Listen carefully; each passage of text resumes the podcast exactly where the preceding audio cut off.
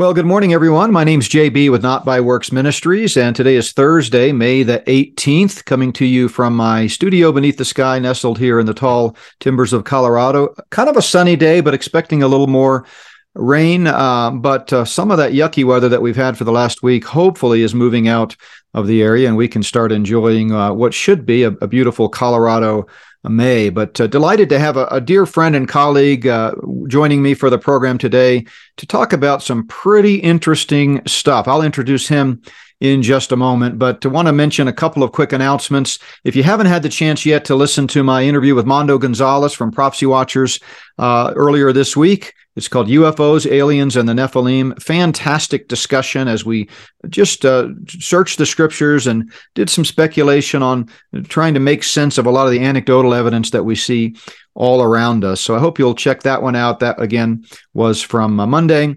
And then also on yesterday, Wednesday, we had our weekly World Events Update with Randy, another fantastic power-packed hour with him, and some late-breaking news that he covered there and we talked about on that show. So check that podcast out from yesterday. I want to remind you, it's not too late to sign up for the Mid-America Prophecy Conference. That's coming up next weekend, not this coming weekend, but a week from tomorrow. And that's in Tulsa, Oklahoma. Myself, Andy Woods, Tommy Ice and a few others that you would know most likely are going to be there. And just an awesome conference, 14th annual conference. And I'll be speaking twice. So check that out. You can find the link there at our website, notbyworks.org. And I'd love to have you join us there in Tulsa. Also, we've been mentioning here recently in some of my messages about our Bible Study Methods course. That is now posted at the Not By Works website. If you scroll through the highlight carousel, those promotional banners that cycle through on the main homepage, you'll see a link there to the Bible Study Methods course. If you're interested in learning how to read and understand and handle the Word of God correctly, I highly recommend you take a look at that course. We did not have Prophecy Night this week, but we'll kick that back up again next Tuesday, planning to address some more of the upsurge in paranormal activity, things that are going on all around us. As I've said many times, when things are heating up on the earth, it always means things are heating up in the heavenlies as we get closer and closer to the climactic battle. The Battle of Armageddon, just prior to the establishment of the kingdom.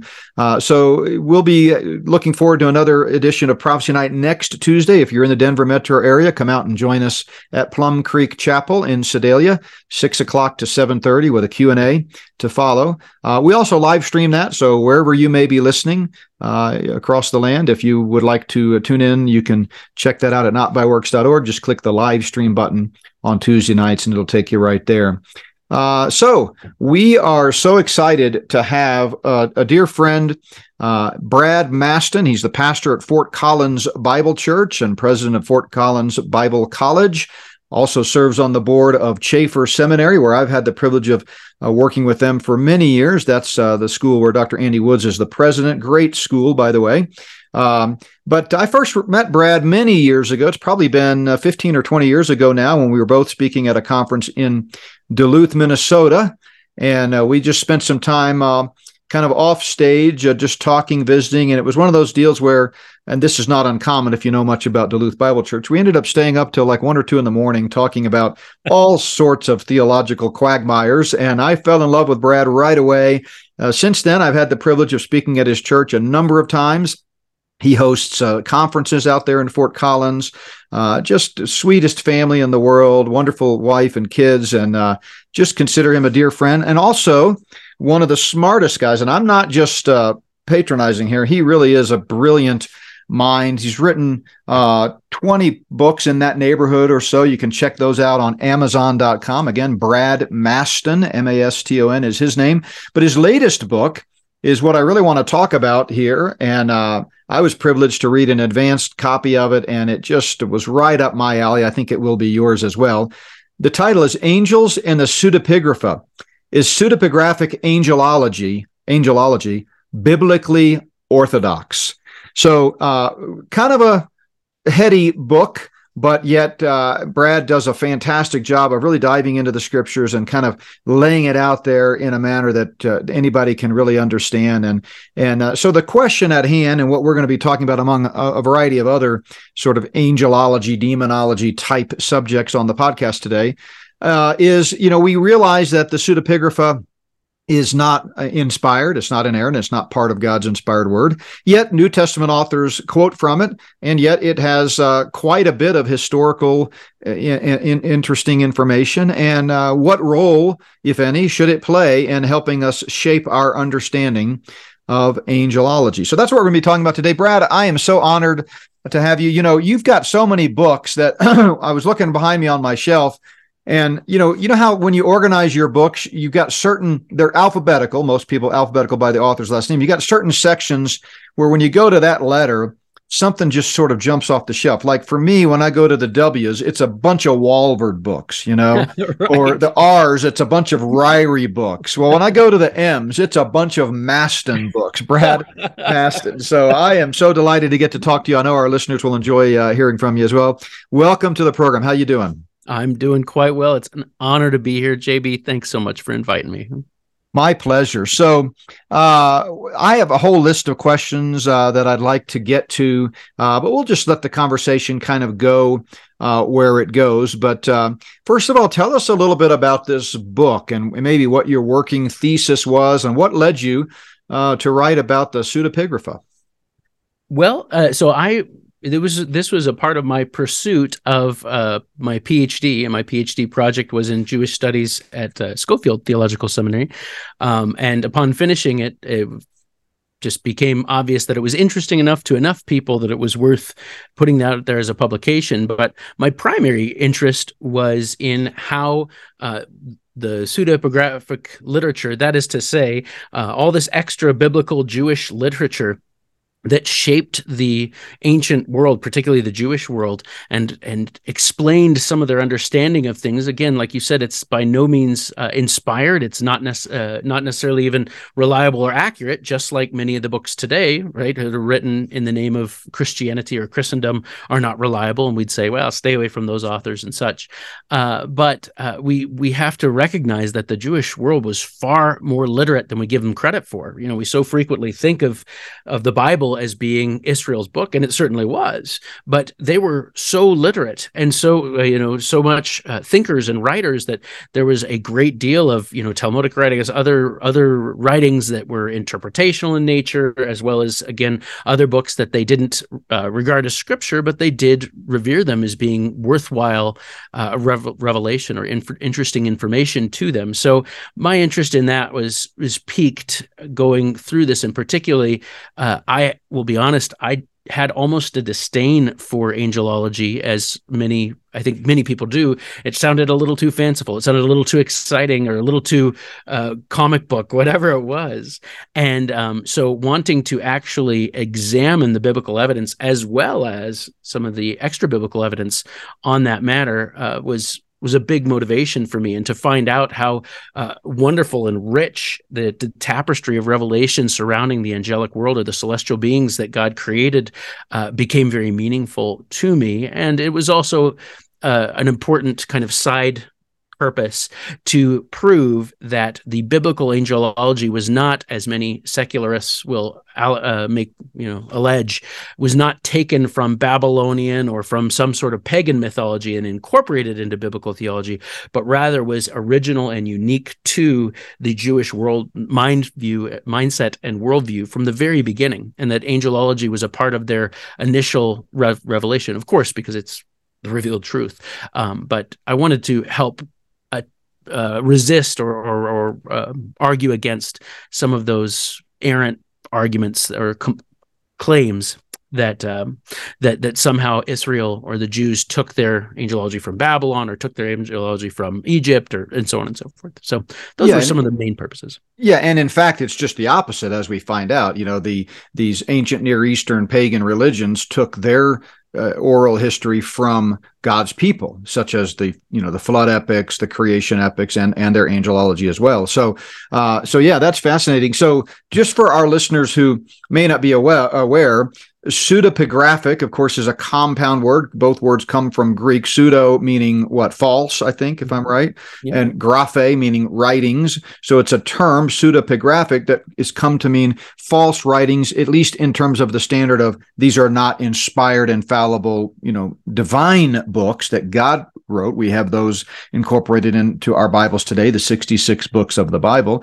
And I always like to point out, and I was having this dialogue with someone this week, in fact, by email, that, you know, the mankind did not determine which books are inspired. God determined it, and mankind simply discovered them. It's like panning for gold. You don't get to hold up a piece of fool's gold and declare, hey, this is gold. I just declared it. No, it either is or it isn't, and God's word either is or it isn't. And God, you know, revealed himself over a period of 1,500 years through 40 different human authors and 3 different languages through the written word of God. And this is what we hold in our hands. And yet, as you said, there is a, you know, treasure trove, really, of extra biblical writings. Josephus comes to mind from the first century AD, you know, as well as Jewish writings, other Jewish writings and so forth, that really can give us some valuable insight and background.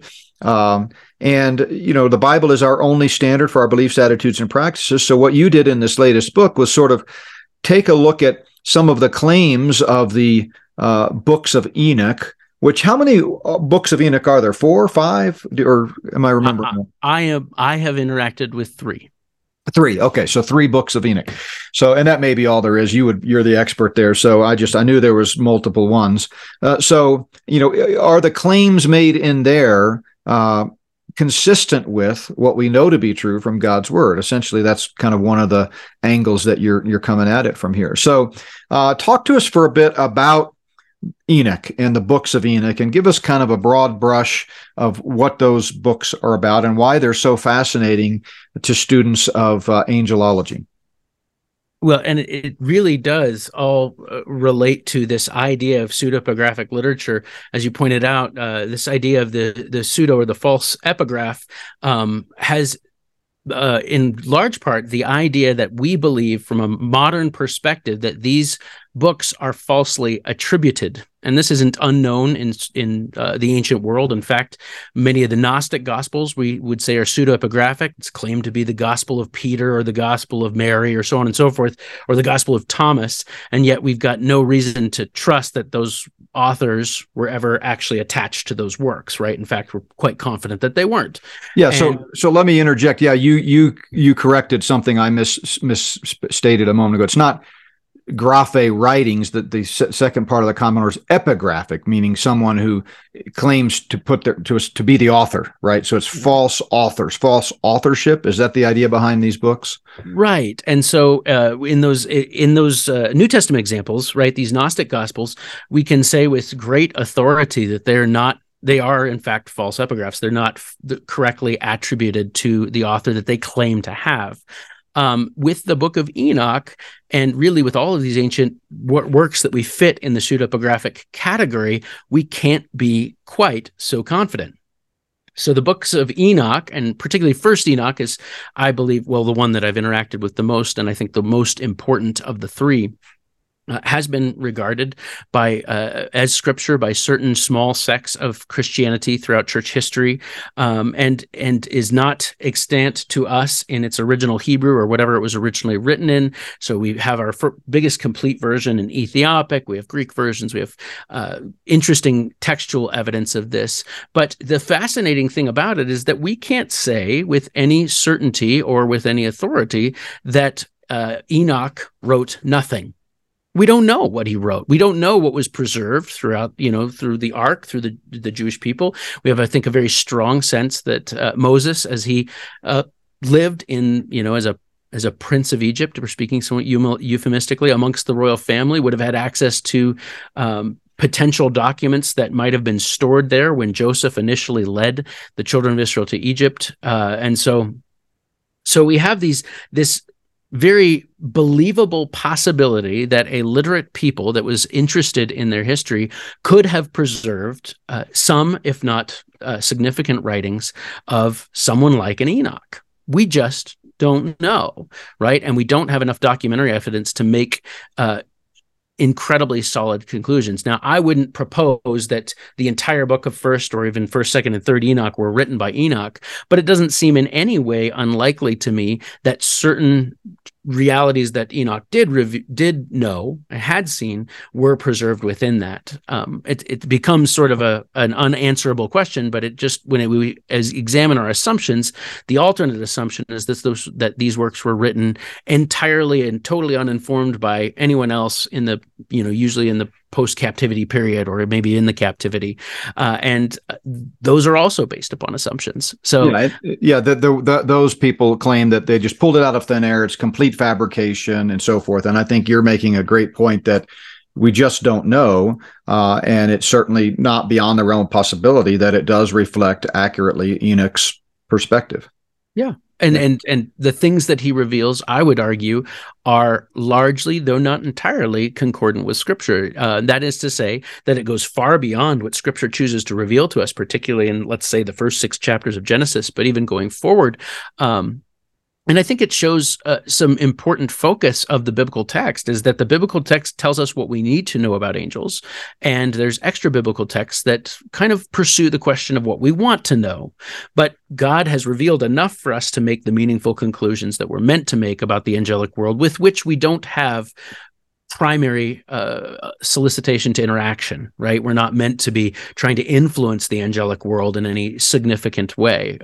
Rather, we go to God, right? We go specifically to the Lord through Jesus Christ, or the Father through Jesus Christ. So this is, to me, shows that the angelic perspective, or the perspectives on angels of the ancient Jewish world, was far more informed culturally, and there was a great background to the biblical text that explains why they wouldn't have spent a great amount of time talking about or defining ideas about angels and demons, because they had a perfectly logical, reasonable perspective on these things that they didn't think was necessary to explain.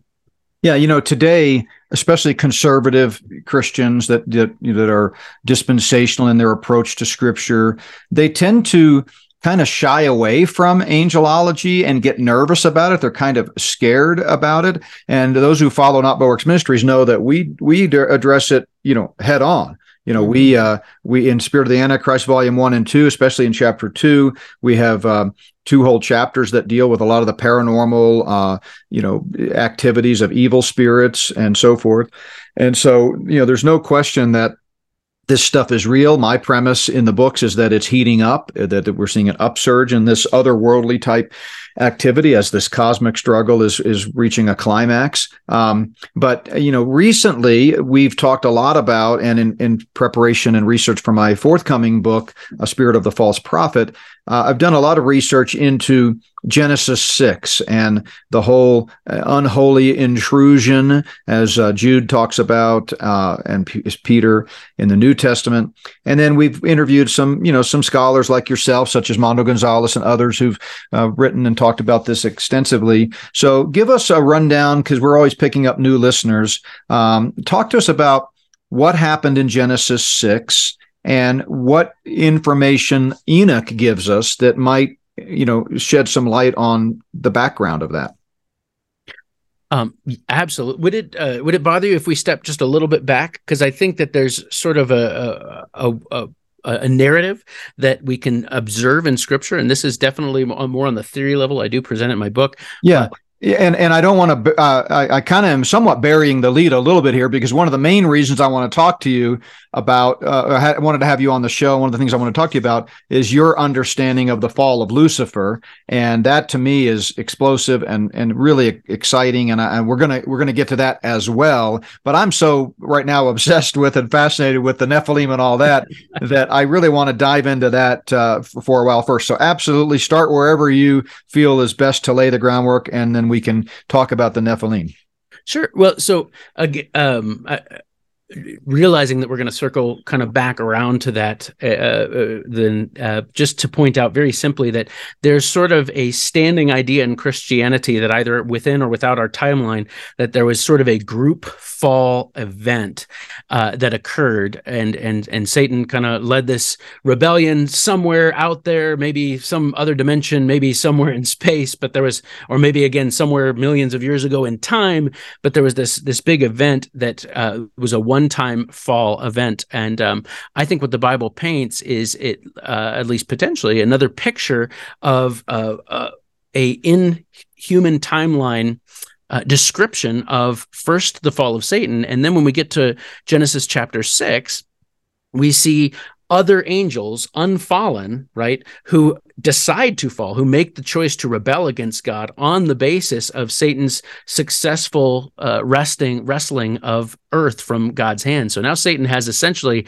a PR campaign that he can run and offer something to these angels, these beings that God gave to administer certain things and certain elements of life on earth. And now he has sort of a look. I rebelled against God. I got away with it. All of these experiences, including relationships with human women that would bring forth progeny, are now open to us, are now available to us. In other words, you shall be as gods. We don't have to do it his way. We can be kind of, each of us can be the master of our own destiny under, you know, under Satan's new world, new rule that he's after.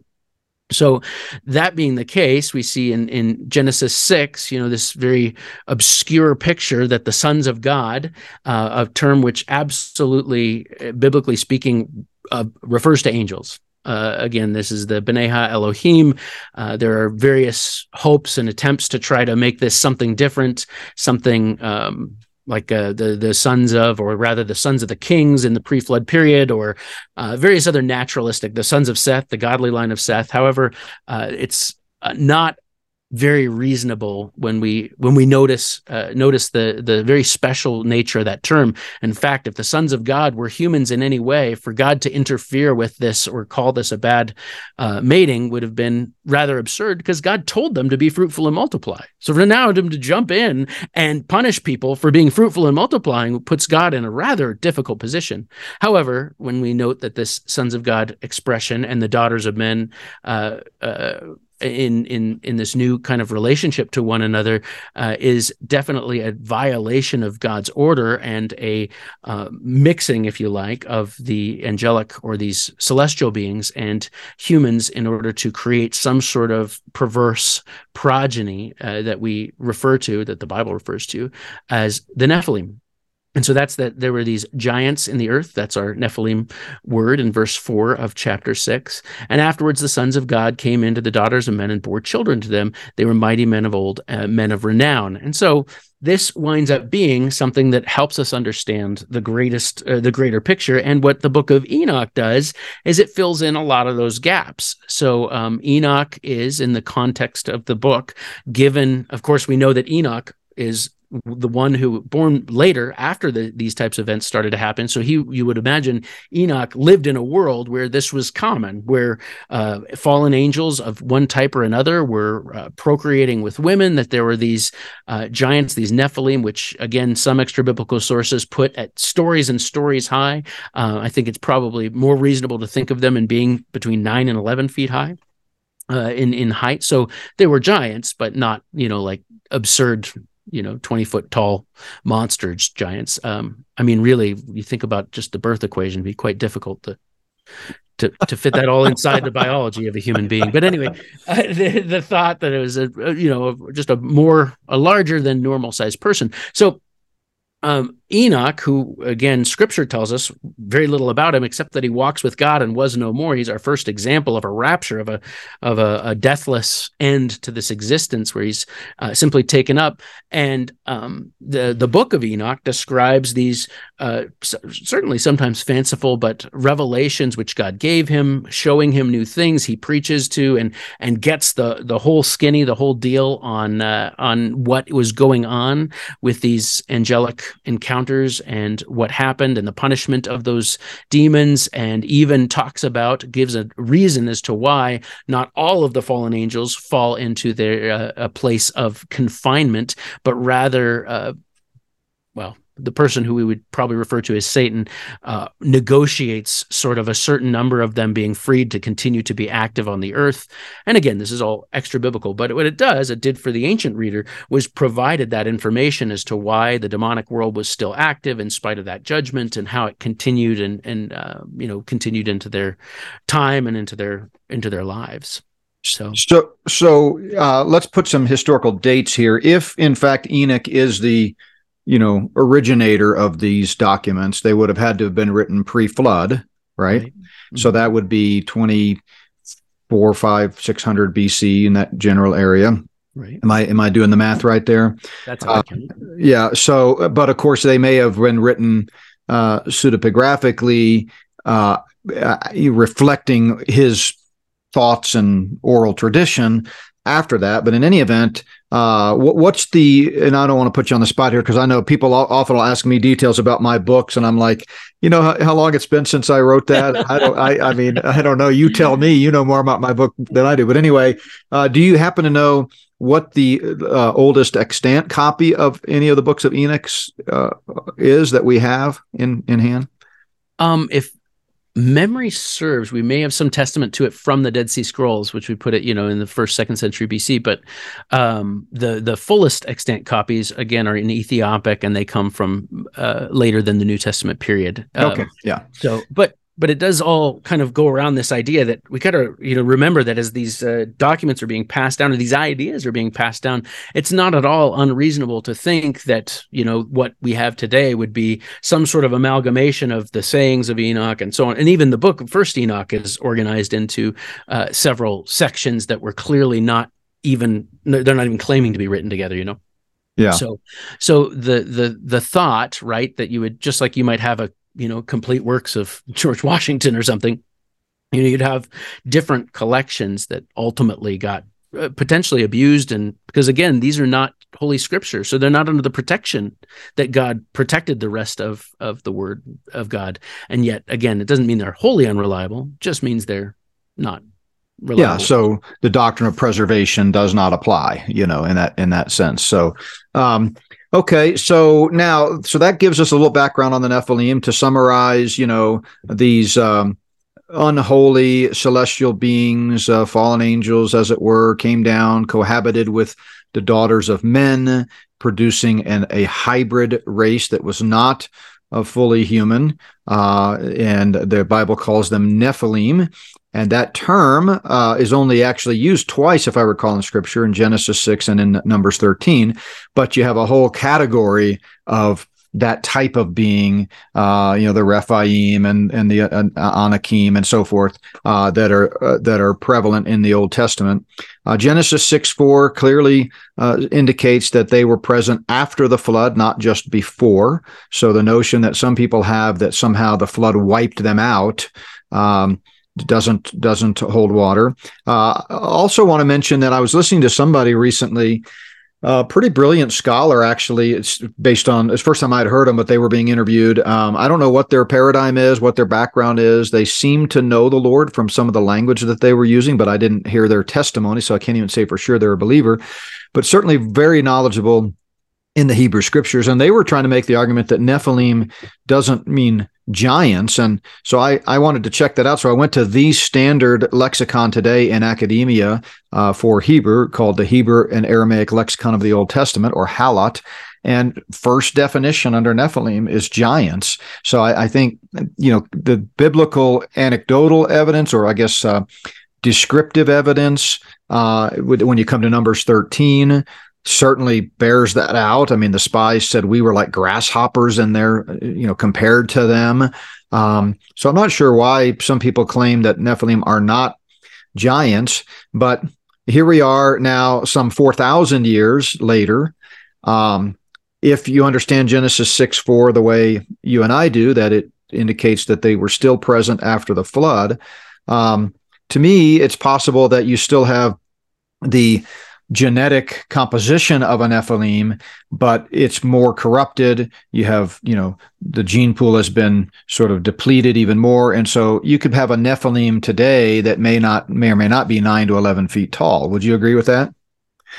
Well, yeah, I mean, it's really, you pointed out what I think is one of the most important things that I myself suffered with from earlier on in my walk with Christ, which is an anti-supernatural bias. You know, anything that seems supernatural or weird, which is kind of funny because we obviously are supernaturalist in character, right? We believe that God exists outside of nature and is the creator of it and is in control of it. We believe that there are angels. We believe that there are demons. We believe that there are forces that we cannot see and cannot fully understand or manipulate, but they are beyond our 5 senses, right? That's central to the Christian worldview. And yet, as we get into these things that just sound a little bit too fanciful from a modern Western society that has been so infected by naturalism and secularism and materialism that we almost feel ashamed. And in fact, you know, as people have these supernatural encounters, whether that's an alien encounter, a Bigfoot encounter, whatever it is, they often have an entire breakdown. Whereas people in the rest of the world, you know, with a rational mindset, that is to say, a historically rational mindset, they wouldn't be off put at all. Of course, you know, it's not shocking at all. But to us who are so secularized, even Christians who are so secularized that we're terrified of the thought of anything that is beyond our normal scope and experience is, one, it's foolishness, it's insanity, and also a chronological arrogance that is totally inappropriate. But, you know, so adding to that or going back to that, we get to this issue with the Nephilim. We want to, I think, something in us, even those who see this Genesis 6 the way we do, want to try to put that in a box and put it on the other side of the flood, and that's where it is, and that's where it stops, and that's where it ended. But you still have to deal with these occurrences that happen right on into the book of Joshua and really past, right? And it's, you know, even just one of the things that I found interesting is I remember reading through years ago, why is it that Og, king of Bashan, keeps coming up? I mean, goodness gracious, it's just one king. What's the big deal? Well, clearly there was something really remarkable about Og, and taking him down was quite a big deal. And I love that his name was Og. I just... tremendous. But yeah, but this idea that they were encountering things that were, again, beyond the normal natural scope is beyond question. So you have to say either A, there was some sort of Nephilim genetics or some sort of genetic from that contained through, let's say, the wives of Noah's sons, which is hard because then you're imagining that these anomalies are popping up that are pretty remarkable, you know, like you said, the Anakim, the Rephaim, the Og, king of Bashan, all this other business.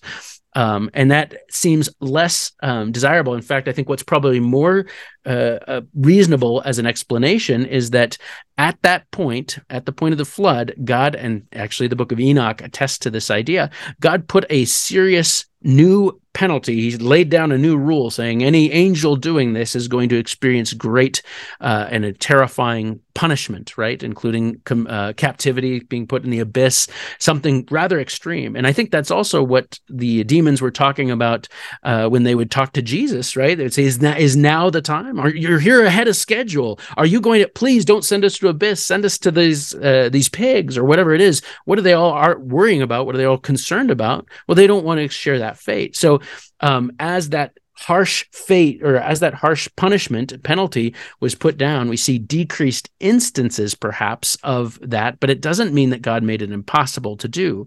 We see a similar, you know, thing happen when, you know, incest or marrying a close relative is not at all forbidden in the Bible until you get to the law of Moses, right? Until it becomes, God doesn't drop that in until it becomes specifically necessary for whatever his reasons were, probably having to do with the continued, you know, decay of and entropy attached to the human genome. So we see God changing things, you know, as he goes on and reacting to and responding to the sinfulness of his creation, the rebellion of his creation.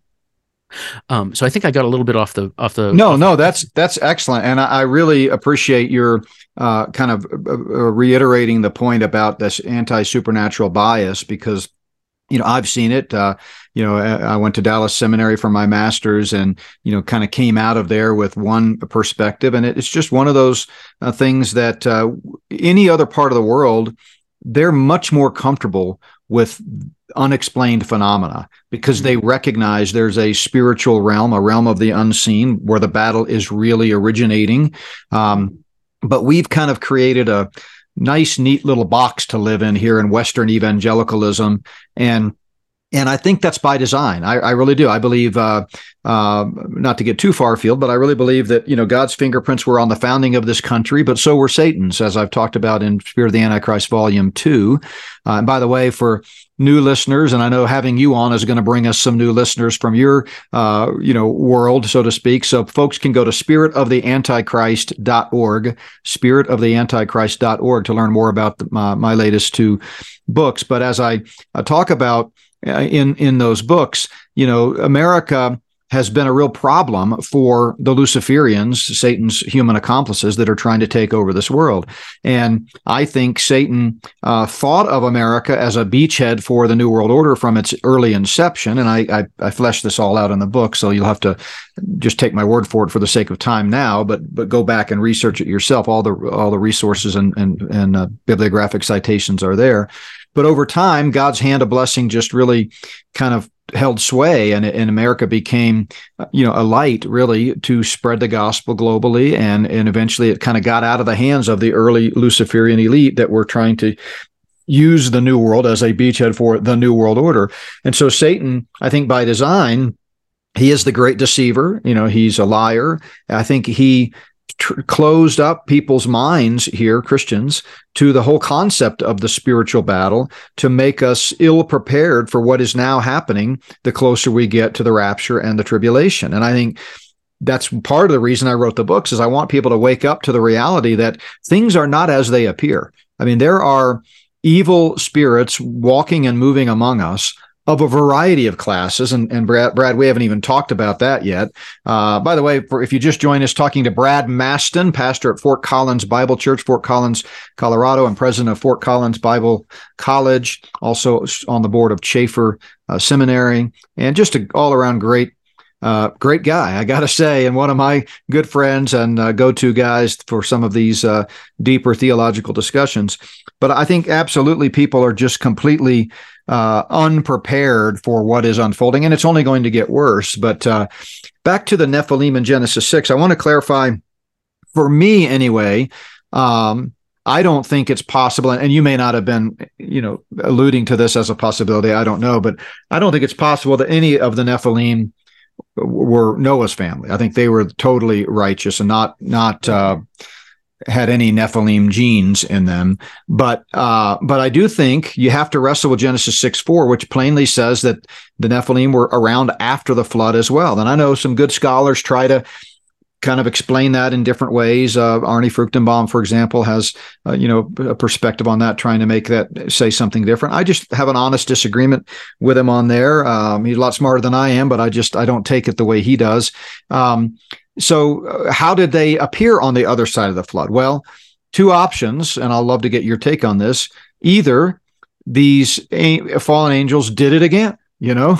Oops, they did it again, right? They came down the second time and just, continued these unholy intrusions, and they're continuing to this day. I think that that's possible. The Bible does not explicitly preclude that. Now, our mutual friend and colleague, Andy Woods, has said, because I've been on programs with him before where he has said that he thinks that's highly unlikely, because why would the angels do the same thing again after seeing what happened to their counterparts the first time they did it? Well, I mean, that's possible.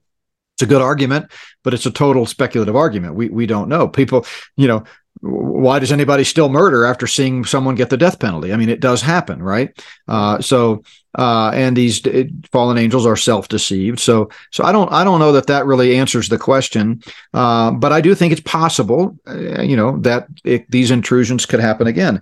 But a second alternative as to how these Nephilim got or are still around after the flood is the very nature of their ontological being. I mean, what are they? Well, they're hybrids, meaning they're not fully human. They're not explicitly biological. They have a hybrid nature that can take on a spirit realm. And so I think, and a lot of people would agree with this viewpoint, that when he says they were also on the earth, Nephilim, after the flood, that the physical bodies of these offspring of the fallen angels and daughters of men died, but the spirits survived. They rose above the floodwaters, and they survive, and they continue to be part of Satan's evil army to this day, helping advance his evil agenda to try to take over this world. And then that gets into, could that be what we see happening in the New Testament with some of the demonic activity? So do you think both of those scenarios are possible, and that we could still have Nephilim today for those two reasons? Yeah, it really is pretty fascinating when you think about the nature of it. And I'll be honest with you, I still favor the idea that demons are in both Old and New Testaments, which very few references in the Old Testament comparatively, but in the New Testament, I think demons are fallen angels in nature. It's just how I lean. However, I think there's great merit to the idea that those might be, especially those that possess people that go about that in that way, that they are, again, spirits of the Nephilim. We just are given so little information about what happened to them that we're necessarily going to be speculating. But it is the fascinating touch point to me is that if in fact the demons are disembodied, would say, spirits of Nephilim, they're looking for bodies. Mm-hmm. They're looking for things to possess. They're looking for things to take over. And that makes sense because they were designed to have them. Whereas the idea of angels or demons, rather, fallen angels or demon, or be very precise. Whereas fallen angels, right, do not necessarily need a corporeal form or depend upon one. They can appear as having one if they choose to, but they're under no reliance to do so to interact with the world. And yet, perhaps there's some limitation on these Nephilim types or Nephilim spirits, wherein in order to rest, they have to have a body to possess. Of course.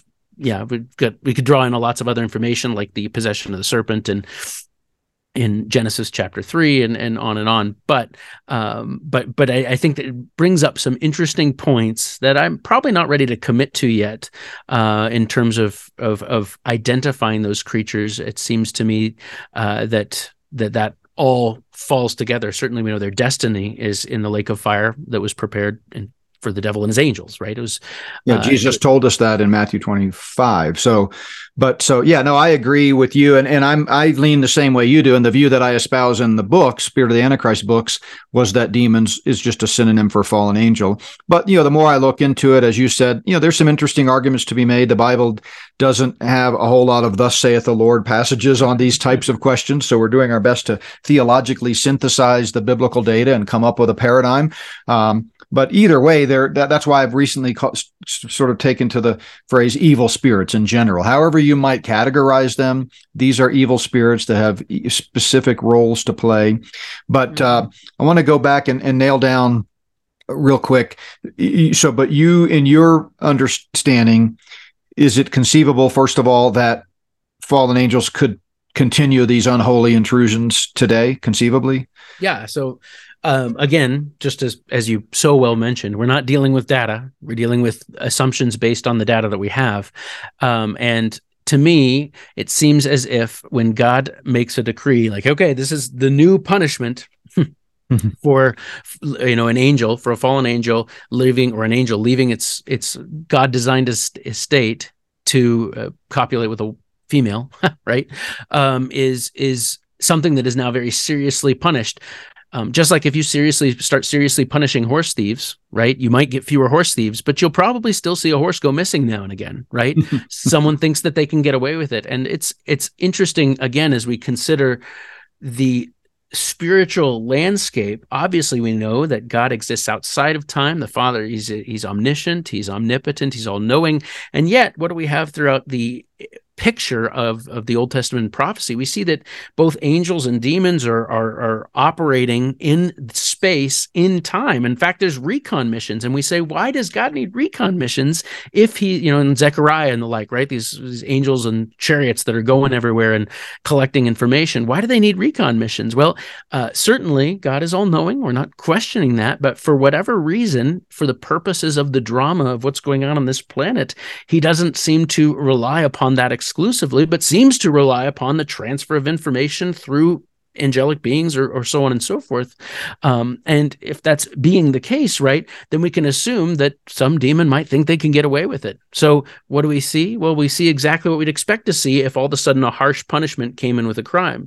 You'd see far fewer instances of that behavior, but you'd still potentially see it. And, who knows, maybe then that fallen angel finds out they're in trouble and goes on the lam, but and believes that since Satan is the god of this world that he can get away with it. Maybe he does, maybe he doesn't, because of the ultimate judgment of all of those creatures isn't now, right? I mean, we don't see that until the end of the millennium.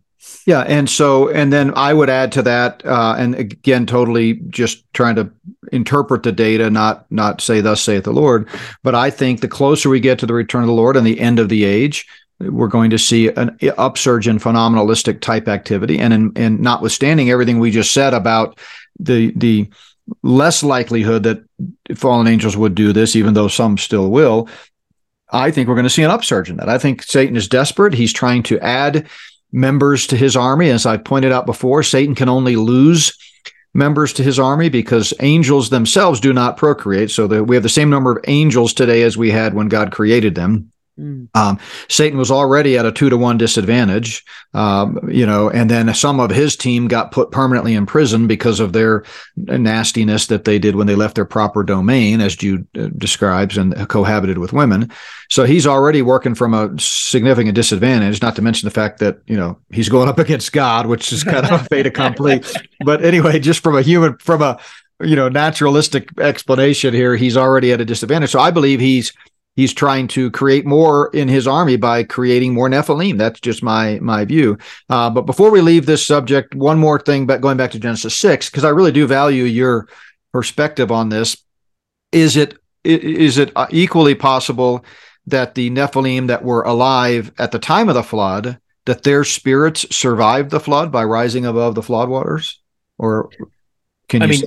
Yeah, because we don't have any information, whatever those beings were. And I've heard, again, it's all theories, but theories that perhaps they were just automata, that the Nephilim were essentially bodies, functioning human bodies that could be easily possessed by a demon. And so then all of a sudden you have just essentially a shell that they don't have to worry about. It seems a little far-fetched and a little bit difficult, But then the other opportunity or the other idea also has difficulty, which is if they indeed had an eternal soul and a spirit, how does that relate to? Are they just positionally determined against God, or do they have volition in any real sense? They have personhood, but.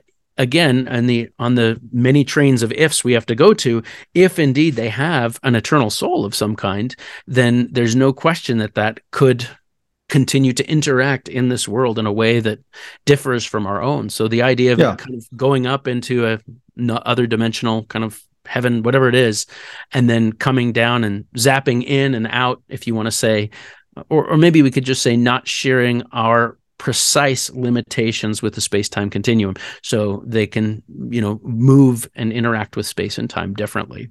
Yeah, so let me clarify. So I definitely think we can say with certainty from our biblical soteriology that these Nephilim do not have redeemable souls, but angels have eternal spirits. In other words, angels never cease to exist. They're going to be tormented day and night forever and ever in the lake of fire, as we talked about, I think you mentioned earlier. So I'm not suggesting in any way that these Nephilim spirits were redeemable. They're not human. They're definitely not human. They might have part human DNA, but part human DNA is not DNA. So it's not human DNA. So they're not redeemable, but they are eternal, just like angels are eternal, in my view. And they can't cease to exist. So their bodies died in the flood, but the immaterial aspect of them, I think, survived by nature. The question is, where is it? Now, some would say at the flood, those Nephilim that existed at the time, their spirits went to the holding tank, if you will, for the final judgment,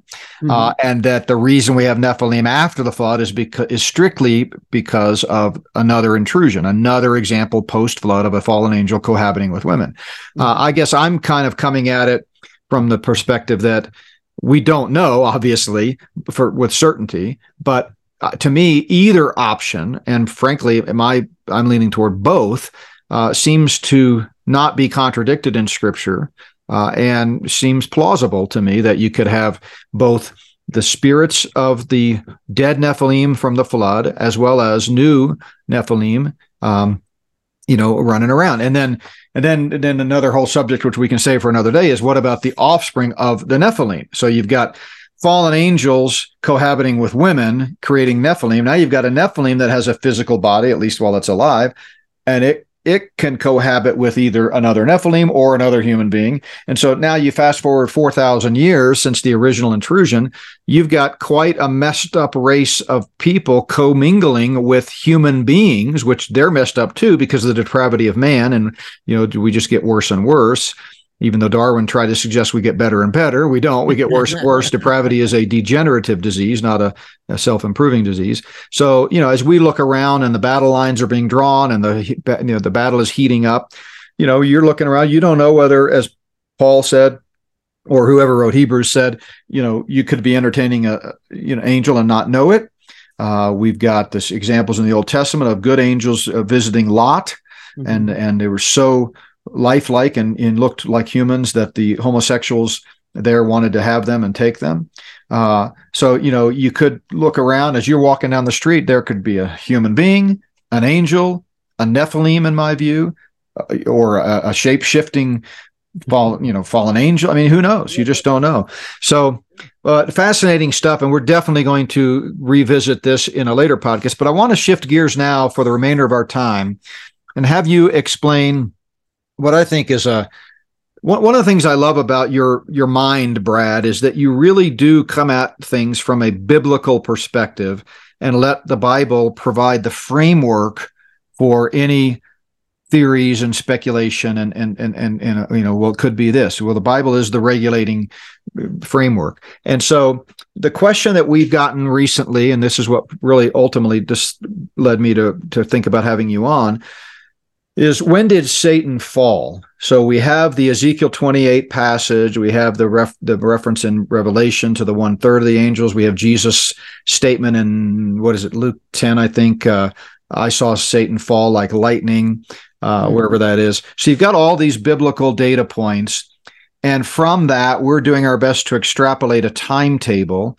So big picture, we know God is eternal. God eternally exists in three persons. He's the only one who's eternal. He created time, space, and matter.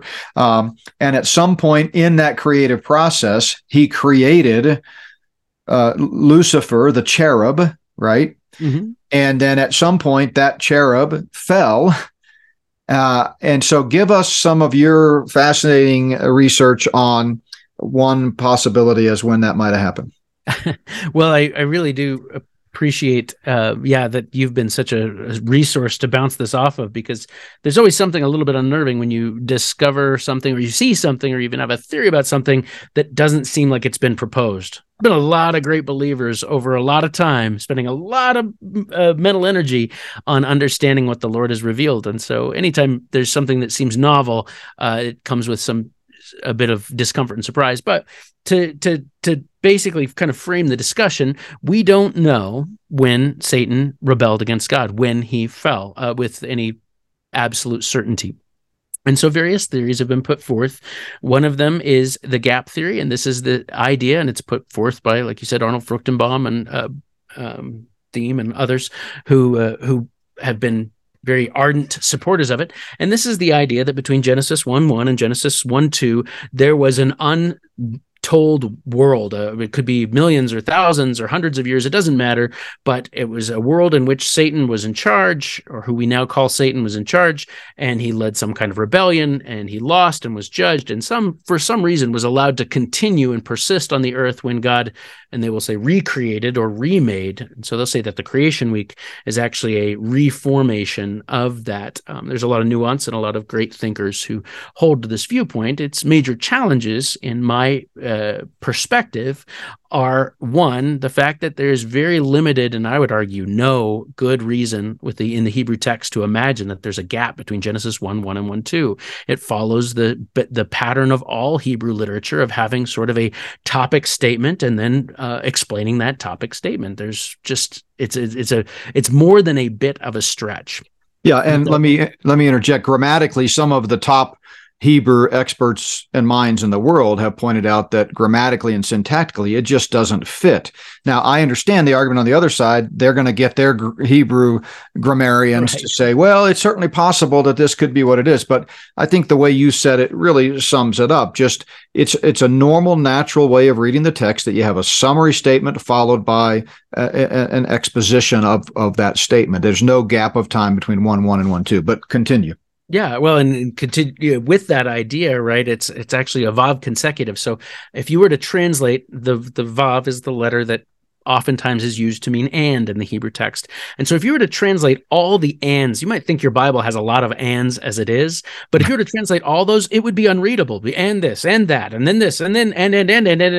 I mean, this vav consecutive is a way of stating that there's order and function and continuity in a text, and it's right there where they want to put this gap. So it has problems. But the next big problem is, why allow Satan to persist? God continues to call his creation good. It's good, it's good, it's good. But the source of all evil is walking around free. And it's still good. It's very, like, it seems, again, it's not that they don't have certain explanations for this, but it seems to put tension in the situation. And the greatest tension in the situation is in that he allows, that is to say, God the Father allows Satan access to Adam and Eve. Boy, isn't that problematic? He's got this creature that he knows is greater in wisdom and scope, beauty and power, and he allows the entirely naive Adam and Eve to be approached by this, you know, this being, this embodiment of rebellion. It seems challenging, right? And I'll admit that my solution for this does not necessarily alleviate all of the tension in this situation, but I think there's a better way to look at it. So, yeah, and before you get to that, let me mention two other, I think, fatal flaws with the gap theory view. I've mentioned these recently at a prophecy night, but just looking at the text, first of all, you got to wrestle with Romans 5:12, right? Romans 5:12 clearly indicates that death came as a result of Adam and Eve's sin, and yet the gap theory proposes that you've got potentially millions of years of death and destruction prior to the reformation of creation, and so that's a problem. You've got millions of years. It's the same problem that Darwinian creation views have. Now, I'm not suggesting the gap theorists are Darwinian by any means; they're not. But it's a similar problem. How do you have all of these, because a lot of gap theorists, that's where they put the dinosaurs in that gap of time. Well, how do these dinosaurs die if death didn't come into existence until after sin? But then, to me, the bigger one, or equally problematic, is Mark 10:16, where Jesus says plainly, "From the beginning of the creation, God made them male and female," and he's talking about Adam and Eve. So he seems to indicate that the beginning of creation coincides with the beginning of Adam and Eve. So therefore, what do you do with these millions of years before that? So anyway, so now tell us, I'm sorry to keep interrupting you, but I want to just kind of drive home this point of why we don't espouse the gap theory. And a lot of good people do. Schofield espoused it in the Schofield Reference Bible. I think there's reasons for that. People I respect today. I mean, I love Arnie Fruchtenbaum. I mean, when I grow up, I want to be Arnold Fruchtenbaum. I mean, that's how much I love him. But I just have an honest disagreement with him on this view. But so back to the question on the table, which is, so when did this fall of Satan happen? Right. So then an alternate theory that people often work with is the fall of Satan happened in heaven. It was outside of this creation. And somehow, right, the result of that was casting that extra, the supernatural conflict that didn't happen in space-time, and then God cast Satan down into the earth. Well, that's problematic too, because here he's made this very good, very perfect earth, and the first thing he's going to do is throw this, agent of evil and rebellion and chaos right into the middle of it. It just doesn't make sense. Like, it's like, after you clean out the junk drawer in your house and get everything well organized, you throw 2 wild rats in there just to mess it all up. What sense does that make? I mean, of course, God's plan is sovereign, and we trust it, even if it doesn't make sense to us. But that's hard. Okay, so here's an alternate perspective that, to me at least, alleviates, if not eliminates, some of those tensions in terms of God allowing this fallen angel such access as we see in Genesis 3. And that is that seems to me quite reasonable that God created everything in the creation week, including the angelic world, and it would be very early on that he created the angelic world, because we know from Job that in the early days of creation, there was angelic choirs singing, so they were certainly a part of that. We know from Ezekiel and otherwise that there was some purpose, right? And this is another big problem with the gap theory, is that it winds up having to put, make up or invent a new Eden. So in verse 13 of Ezekiel 28, it says, addressing, we believe, Satan, you were in Eden, the garden of God. Every precious stone was your covering, the sardius, topaz, and diamond, beryl, onyx, jasper, sapphire, turquoise, and emerald with gold. By the way, you can cross-reference those with the precious stones described in Genesis chapter 2. The workmanship of your timbrels and pipes were compared to prepared for you on those day you were created. You were an anointed cherub who covers. I establish you. You were on the holy mountain of God. You walked back and forth in the midst of fiery stones. And it goes on to describe the perfection, the goodness of his creation. But it seems that Satan had some purpose, some working purpose in the Garden of Eden. In fact, in the pre-fall world. And pride comes into his heart and he plans a rebellion, but he's got a problem, is that God had created these weird human beings, part physical and part spirit, that he had created in his image and declared them the rulers over it. So he needed to wrestle it, not from God, but from the stewards who had been appointed as the new rulers or stewards of this thing in God's stead. So what does he do? Well, he plans his first attack on mankind, right? Trying to separate them from, he knows he could overpower them, but he needs to separate them from God. Now, this gets us into a whole world of conjecture and guesses. It could be that he thought that he should have been the ruler of this, and he wanted to prove to God that these other creatures that he had made in his own image, Adam and Eve, were inappropriate or unfit for the task. So he could prove that by enticing them to rebellion. Or on the other hand, perhaps he just knew he had to remove them from the source so that he could ultimately take a might makes right stance and become the final authority in this world. And so this actually gives us a lot more sense to Satan's rebellion. Because if Satan truly wanted to take over the entirety of reality and dethrone God, he has to recognize that he does not have the power to hold it all together. Right? He doesn't have the authority or the ability to do that. But if all he wanted was rule over this cosmos, then it makes more sense. He's just essentially ploying God and saying, this should be mine. I'm more appropriately the master of this. So what does he do?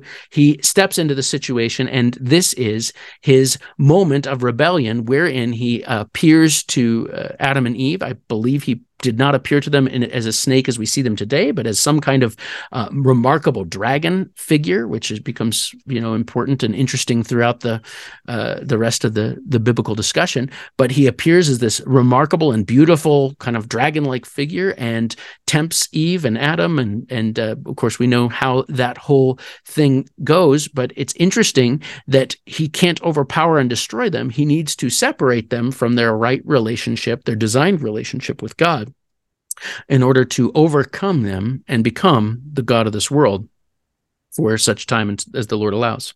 So I think that eliminates this idea, eliminates a lot of the problems, because what was God doing, or what was Satan allowed to be doing, or Halel is called, but what was Satan allowed to be doing there? Well, he was designed to be there. He was supposed to be there. Why weren't Adam and Eve, shocked? Well, because again, there were other angels that were appearing and potentially, again, other animals talking, right? And then when you think about the ultimate reality that they were so new on the scene that they certainly wouldn't have a huge, database of what's normal and what's not normal. So anyway, to me, it's maybe not too actually all that profound, because it still brings about the same ultimate end, but that then sets the stage for continuing, angelic rebellion, as the other angels who had jobs on the earth, right? They had some sort of overseeing job on the earth, seeing that Satan's rebellion was not immediately punished, that it was pronounced, it was judged, but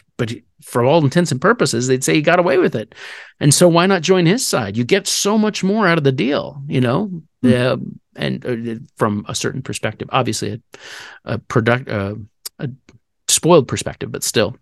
So to summarize, you've got creation. Early on in the week of creation, he creates these celestial beings, angels and whatnot. Do you agree that if we just run with this theory for the sake of argument, that encounter where Satan, as in the form of a dragon or serpent, which that's what serpent means, by the way, in Hebrew. And then later on in Revelation, he refers to him as a dragon. Did that occur shortly after Adam and Eve were created? Because that's my take on it. I don't think that Adam and Eve walked around the garden for thousands of years or something, you know. Some biological challenges to that viewpoint, right? Right, because they would have had children, right? Mm-hmm. Yeah, because it was before sin. It was perfect.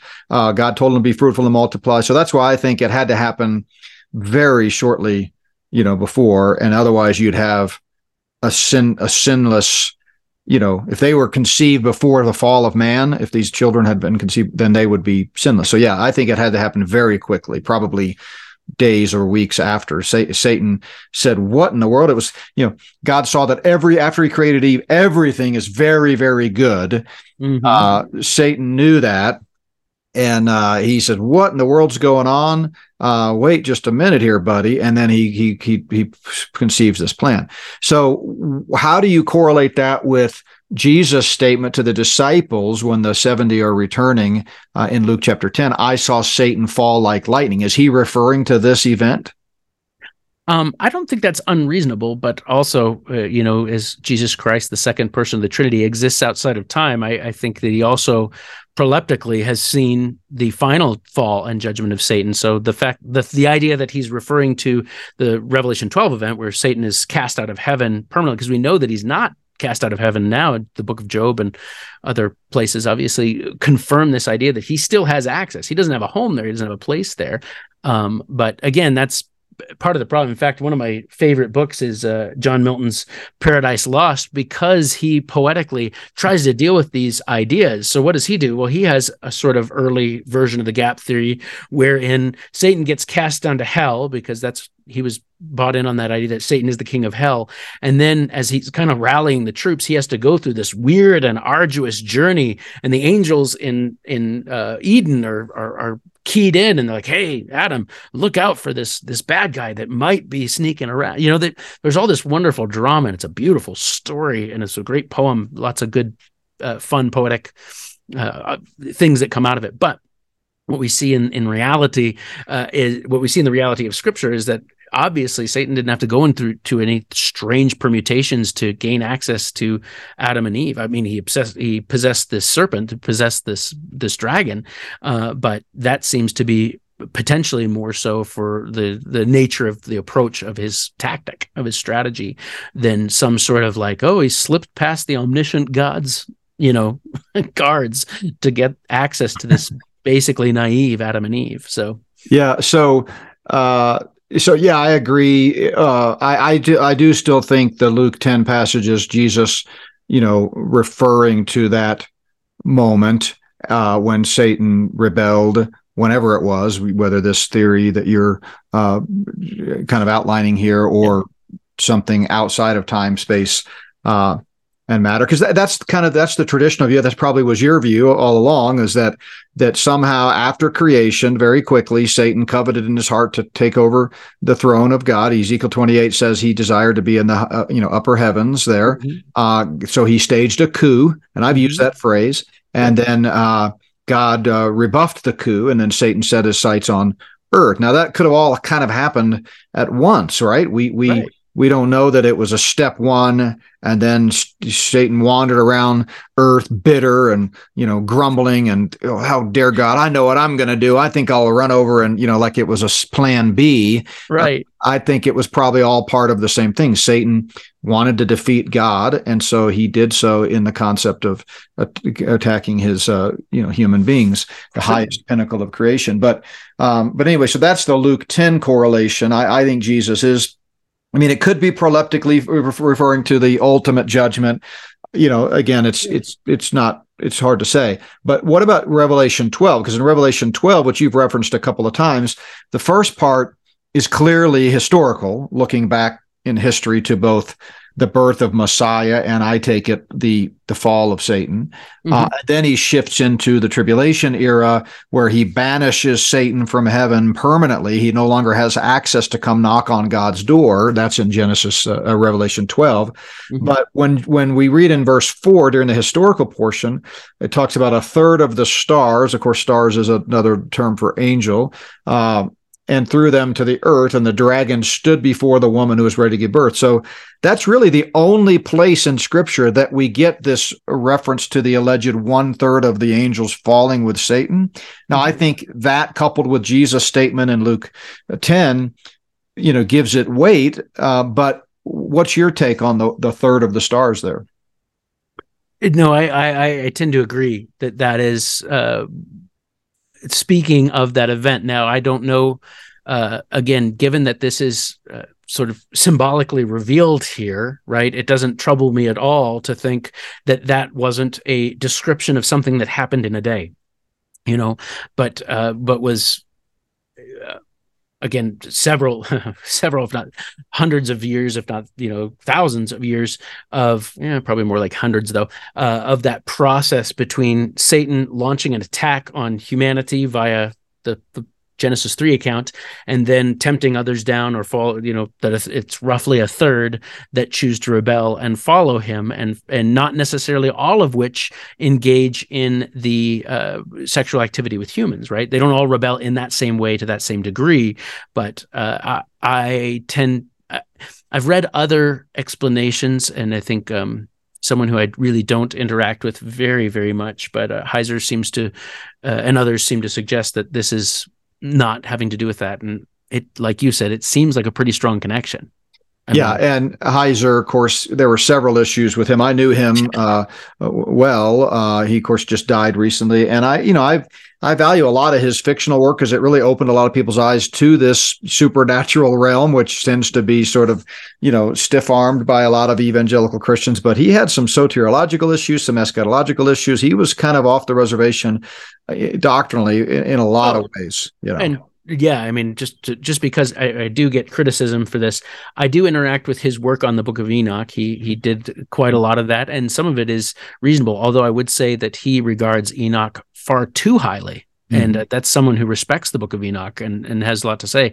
But he gained a weird view on that, and he had an incredible disrespect for Scripture, claiming that Scripture produces an ideology of a flat earth and that, he believed in evolution, right? He had a very low view of Scripture in the bookends that I think was really damaging to his perspective. So his idea that sort of accommodationist idea that, well, yeah, that's what those primitive Hebrews, that's all they could understand, and so that's what God revealed. But we know that that's not accurate, that the cosmology offered by Genesis chapter 1 is absolutely trustworthy and is absolutely authoritative. And we don't look at any passage of Scripture and say, oh, well, yeah, but that was just some of those moronic primitive people and God was, compromising in some sense. So, yeah, Heiser I find to be deeply problematic, and his contribution, especially to these more important issues of the spiritual reality of everything, winds up being such a double-edged sword because the flat earthers just jumped all over him, right? Because he essentially said, no, the Bible teaches a flat earth when it doesn't. Right. No, it absolutely does. And I know I'm going to get some emails because I get some emails from people who espouse the flat earth theory already. And I, to me, it's such a non-starter that I don't really even mention it. But when I do, then, of course, I get, I wouldn't say flooded, but there's definitely a good number of people that will let me know they're not happy. But I'm sorry. I mean, just talk to Mondo Gonzalez, who has an observatory and multiple telescopes. And I mean, this is not that hard, honestly. No. But... I had a friend from that same perspective, and it was fun because I get to go teach the Bible in the Philippines and various places, and so I called him from the Philippines, and it was late. I called him on the little FaceTime thing. I said, "Look, it's dark," and I said, "Go outside. Is it dark?" He said, "No, it's light." I said, "Well, I'm not saying that this closes the issue by any stretch of the imagination." Yeah. But your cosmology doesn't really allow for this. It doesn't. It really doesn't. Not funny.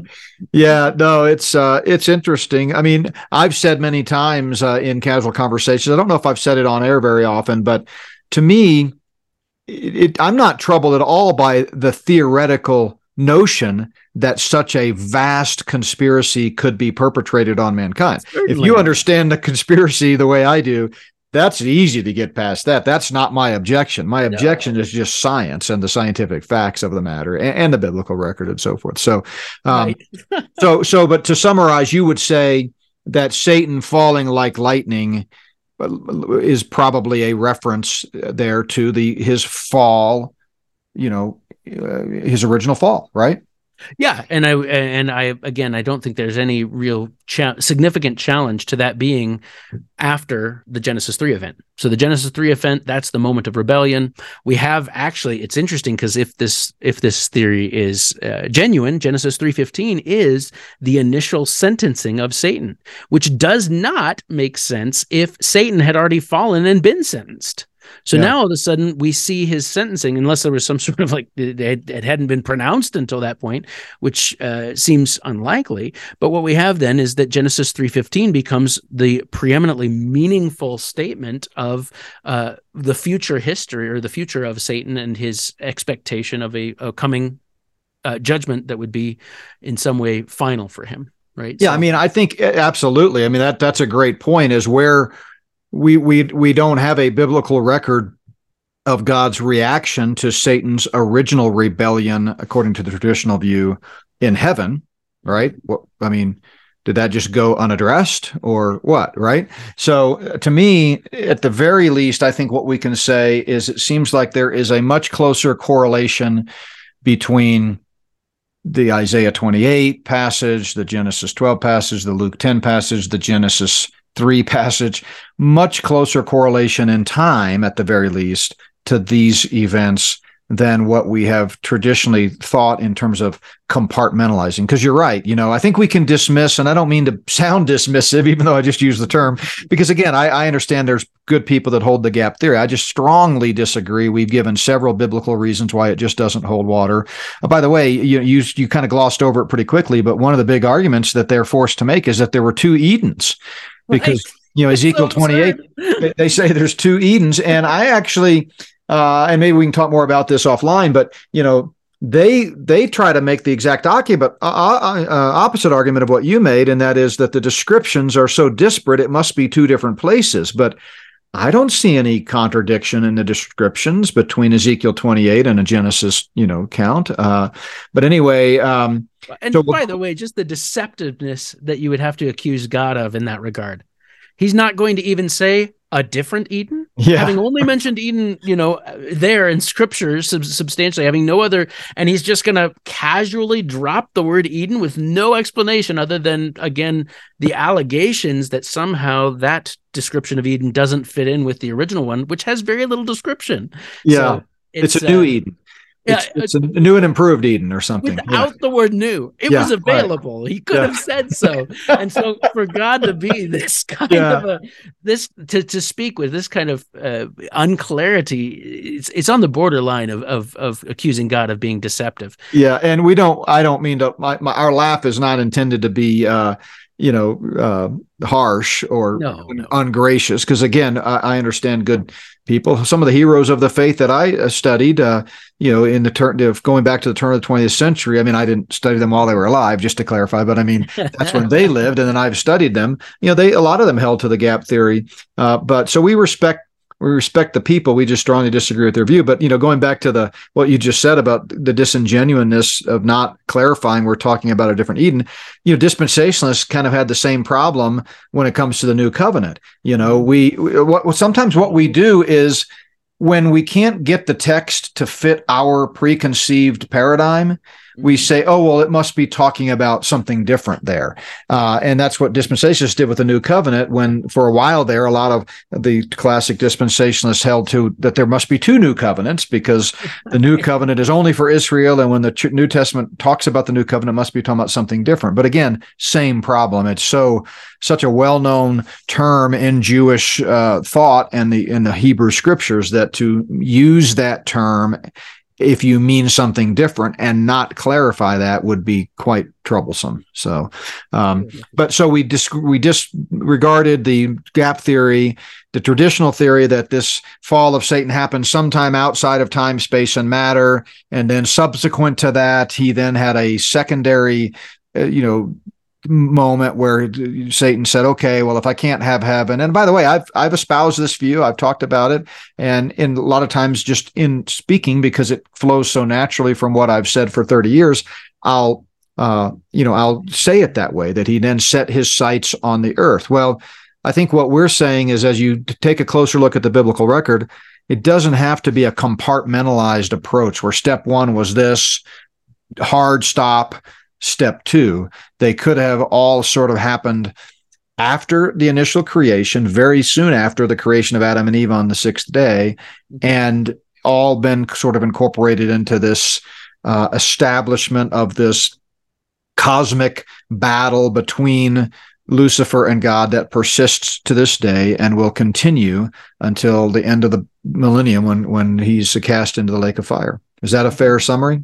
No, I think it's excellent. Absolutely. Yeah. And that's this has just been fascinating for me. I feel like I'm just having a private conversation, and I forget that we're recording it as a podcast. And but hopefully it'll be beneficial to the body of Christ at large. But we want to say thanks again to Brad for his time.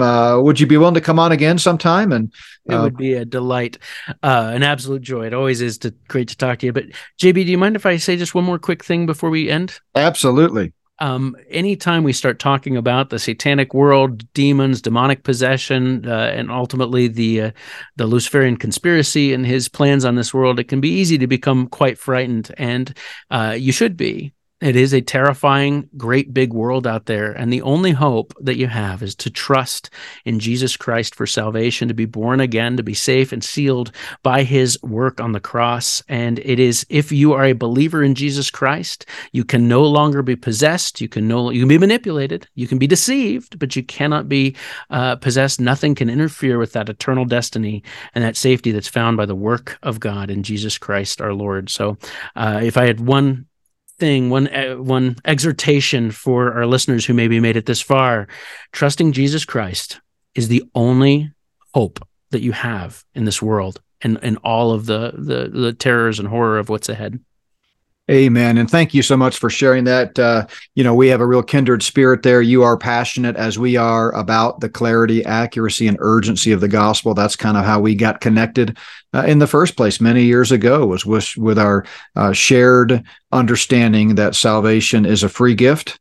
That God's grace is free. If it's not free, it's not grace. If it's not grace, it's not free. And so I was just about to say the same thing, and urging and imploring those who might be listening to this podcast, because, sometimes the nature of the topic like this, it resonates, and people will forward it to other people. Hey, you got to listen to this. This is, fascinating. This is whatever. And it often, we find that unbelievers will listen to this. And we want to, as Brad just said, implore you to place your faith in Jesus Christ, the Son of God, who died and rose again for your personal salvation. So, thank you, Brad. I want to remind folks, tomorrow we'll have Shane on, my technology expert. You can look forward to that. We'll be posting that midday sometime. Love to hear what he has to say about the latest developments in AI and technology and so forth.